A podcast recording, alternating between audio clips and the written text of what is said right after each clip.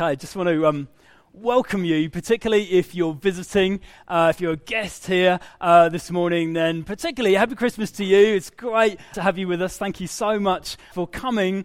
You may not know that at the moment we have been working through, or we've just kind of started really working through the Gospel of Luke.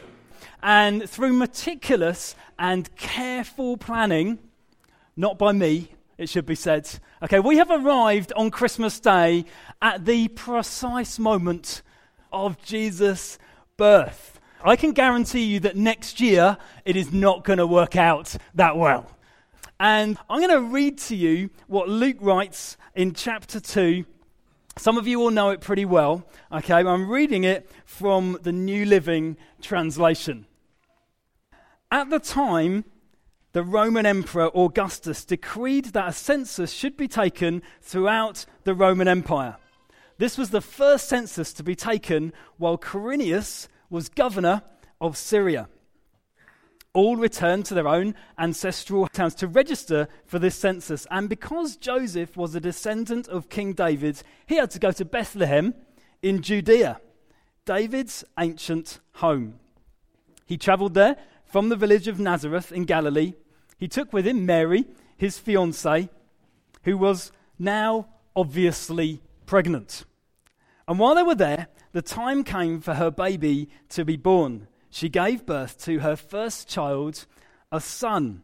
She wrapped him snugly in strips of cloth and laid him in a manger because there was no lodging available for them. That night, there were shepherds staying in the fields nearby, guarding their flocks of sheep. Suddenly, an angel of the Lord appeared among them, and the radiance of the Lord's glory surrounded them. They were terrified. But the angel reassured them, Don't be afraid, he said. I bring you good news that will bring great joy to all people. The Savior, yes, the Messiah, the Lord, has been born today in Bethlehem, the city of David. And you will recognize him by this sign. You will find a baby wrapped snugly in strips of cloth, lying in a manger. Well, suddenly, the angel was joined by vast hosts of others, the armies of heaven, praising God and saying, Glory to God in the highest heaven, and peace on earth to those with whom God is pleased. When the angels had returned to heaven, the shepherds said to each other, Let's go to Bethlehem. Let's see this thing that has happened, which the Lord has told us about. They hurried to the village and found Mary and Joseph. And there was the baby lying in the manger.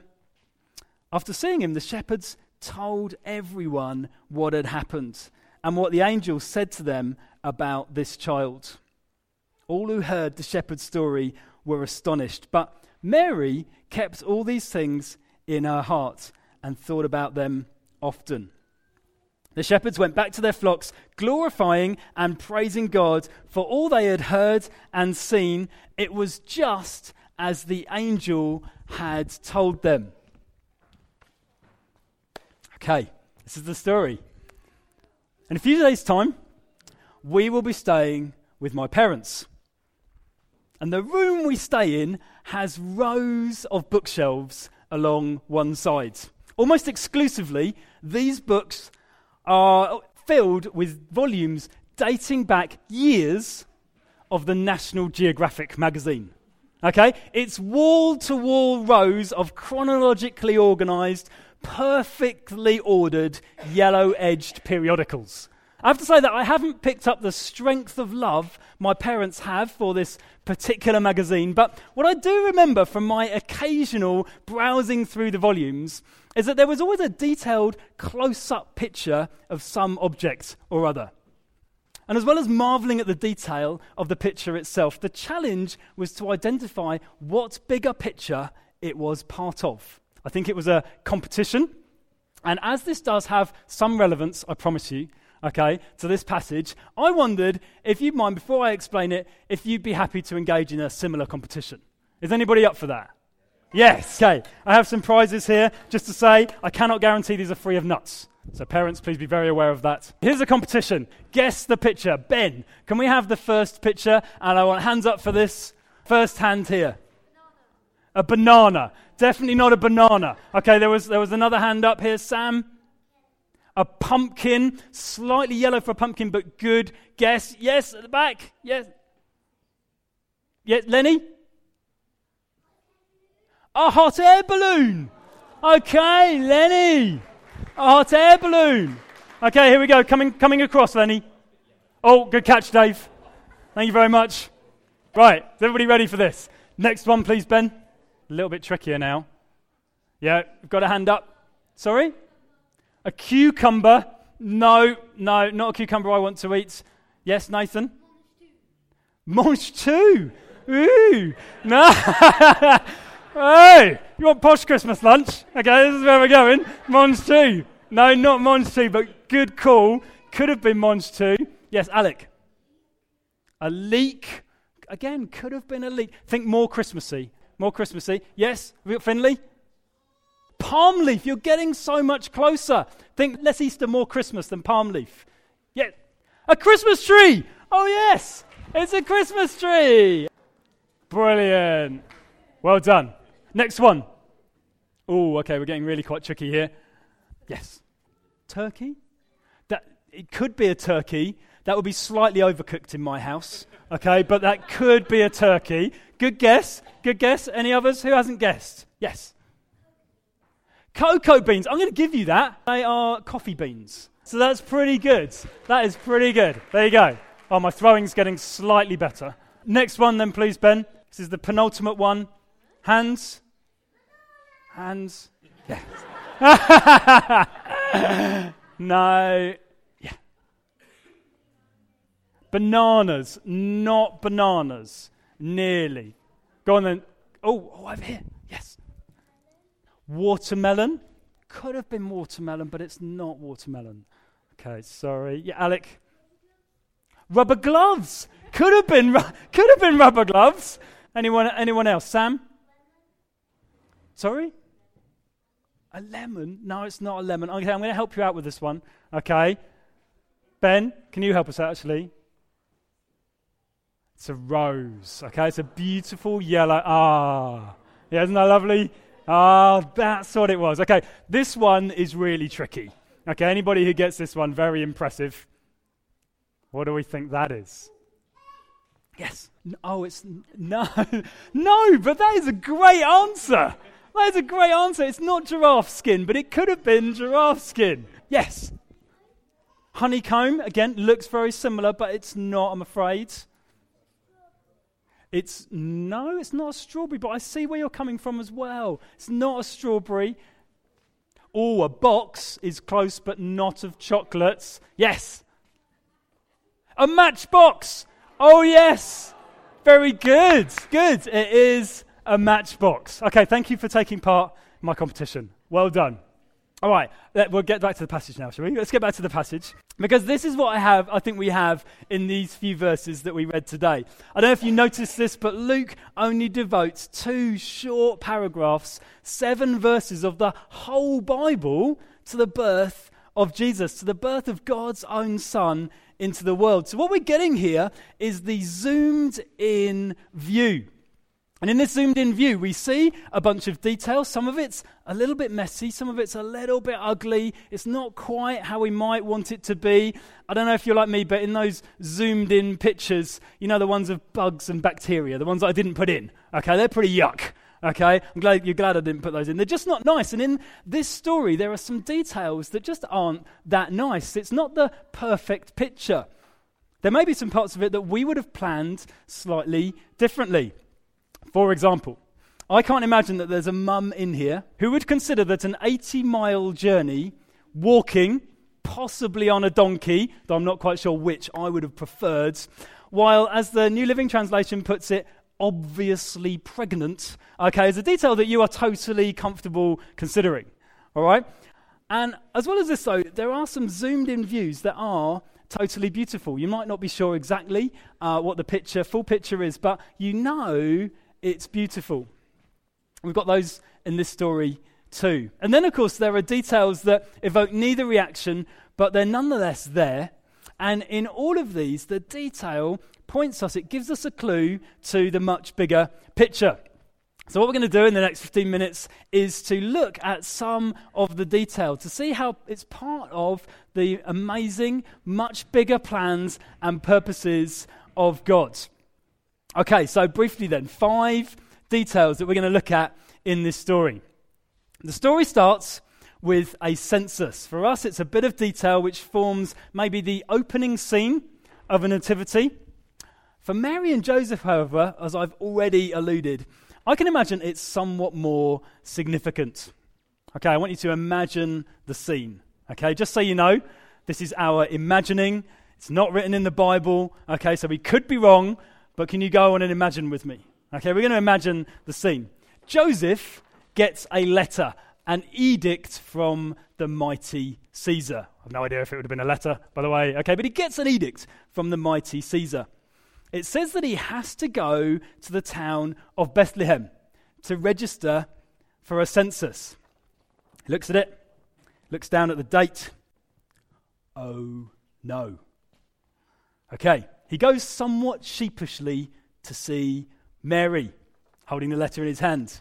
Mary, he says, I've uh, got to go to Bethlehem.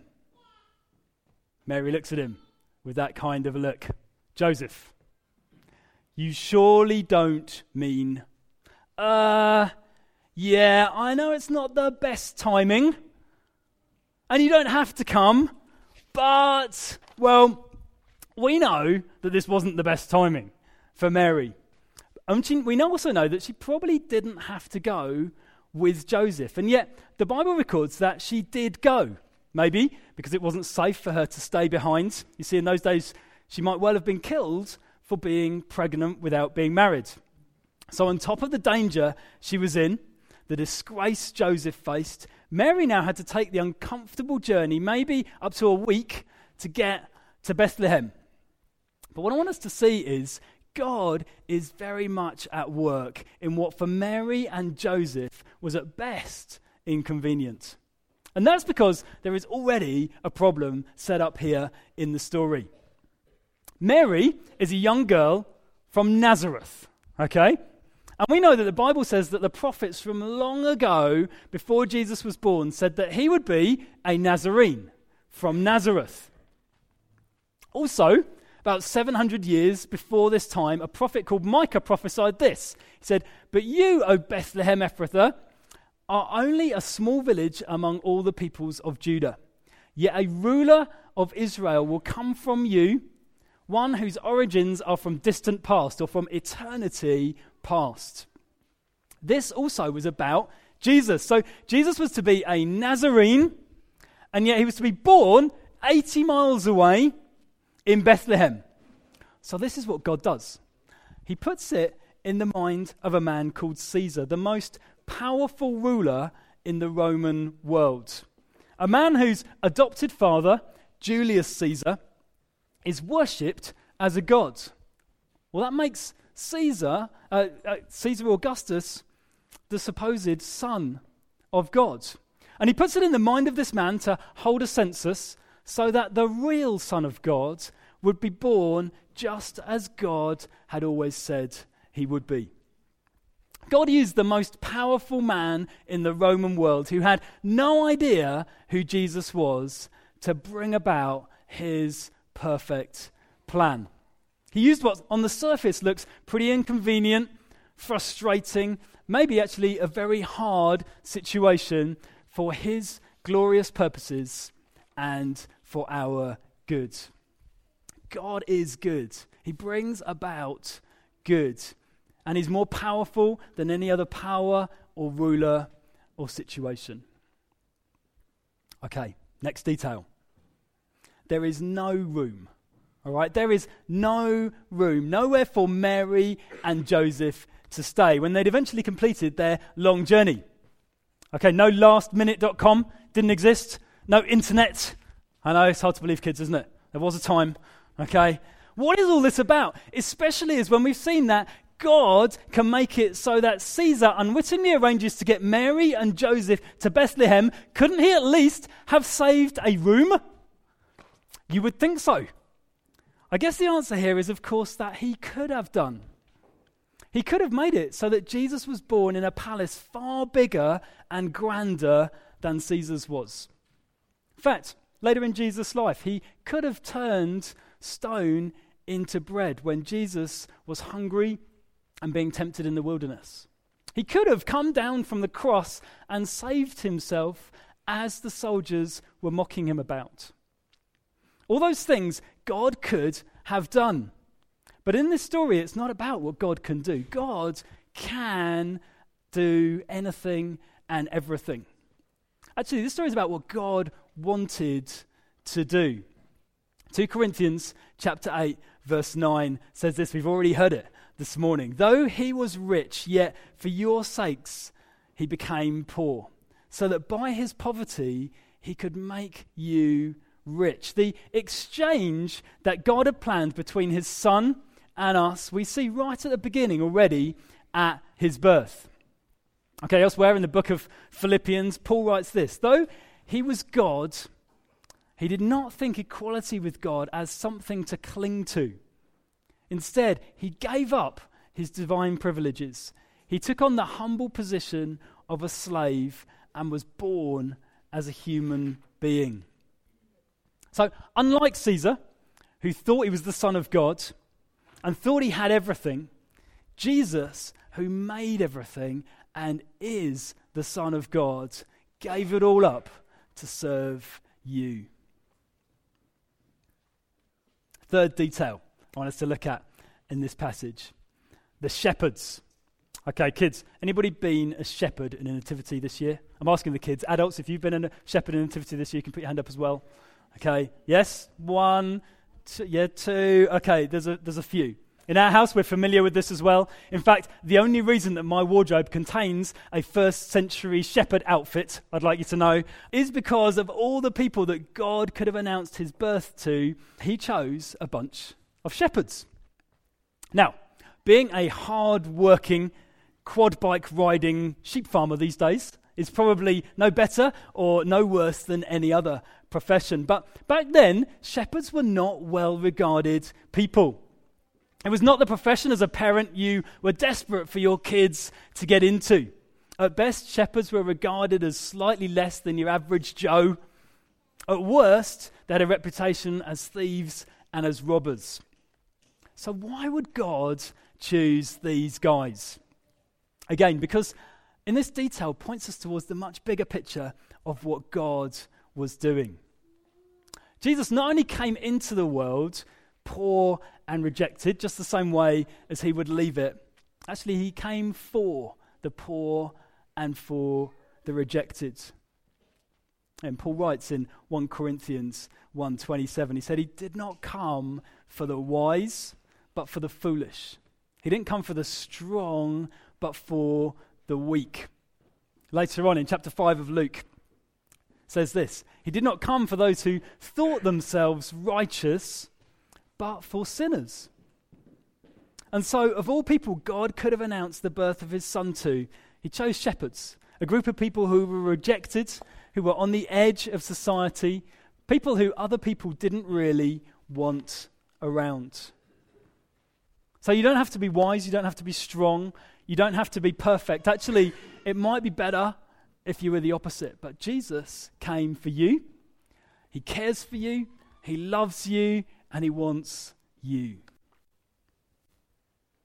Okay, the angels. Okay, this brings us to the angels that God sent to the shepherds. This is where, in the close up view, we get the glimpse of the full glory of heaven breaking in to earth. You get the sense that kind of the angels couldn't really help themselves. It says that the armies of heaven, just imagine this, the armies of heaven came praising God. Heaven, in the form of all the angels, comes to earth to a few poor shepherds minding their own business on a hillside. Okay, this was an unusual night for these guys. It's quite hard to imagine. It's hard to understand the full scale of the beauty, the power, the glory, the presence of God that was there. But Of course, the thing is that the angels know Jesus. They know what he's come to do. We know from the Bible that Jesus is God. From John chapter 1 says that he existed in the beginning with God. Everything was created through Jesus, and now he has come as a human. He is fully God and fully human. Who did he come for? Well, the angels said he came for all peoples. And so to our final detail the manger. Okay, the feeding trough. And this detail, this is where we get the idea that Jesus was born uh, amongst animals, in a stable. Okay, although you'll notice that Luke doesn't actually mention a stable, he doesn't mention animals. Um, and at that time, it was perfectly normal actually for people to live on the first floor of the building underneath. They'd often keep their animals. We don't know if that was the case. Also, animals were kept in caves. Um, but what we know is that Jesus was born in a place where there was a manger. Okay, what we do know about the manger is that God used it as a sign. It was the sign to the angel, to the shepherds. So, what we know is that when the shepherds come to find Jesus, they're going to know Jesus from any other small children that were born around that time by the fact that he was wrapped up in cloths and he was in a manger. I don't know about you, but when I see kind of pictures of the manger, often they look pretty cute. Okay, uh, they're cute, um, and it probably reminds us maybe of Jesus' humble birth. Well, that's okay, but what I want us to see here is actually what the shepherds would have seen when they saw the manger. Is they would have seen what the angels had told them about that he was the Savior, he was the Messiah, he was the promised King. It would have brought them back to the image of all heaven praising God. So, as we end, uh, before we leave, before we go and eat our Christmas dinner, I want us to be reminded that in this story, what we see is the long awaited breaking into history of Jesus, who has always existed, who will always exist. The Son of God come as man. The purpose being to transform our situation of broken relationship, separation from God, a place where we didn't know God or who God was. Worse than that, the Bible says that before this time we were enemies of God, but restored to relationship where God, through His Spirit, now lives in us. It's interesting to note at this point in the story that Caesar, the ruler of the Roman Empire, had no knowledge of who Jesus was. Yeah, God used him, but he had no knowledge of who Jesus was. After Jesus' death, Rome, Rome certainly knows who Jesus is and his followers, and it's trying its hardest to eradicate them. By 300 AD, the Roman emperor has become a Christian. God's mighty plan is at work. And I love the end of the passage we looked at. You see the shepherds leaving Mary, Joseph, and Jesus. They go back to their sheep. And what are they doing? Well, they're praising God for all they had seen, all they had heard. They thank God that it was just as they had been told. But God didn't just reveal himself to the shepherds, He didn't just come for the shepherds. The angels declared that He had come for all people. That's us. God has revealed Himself to us, He came for us. And the question I guess I want to ask is are we going to be like those shepherds? On hearing the news, the shepherds, they took action. That's what the Bible said. They went and they saw, they found it to be true, and then they went away doing two things. They went away praising God and telling others.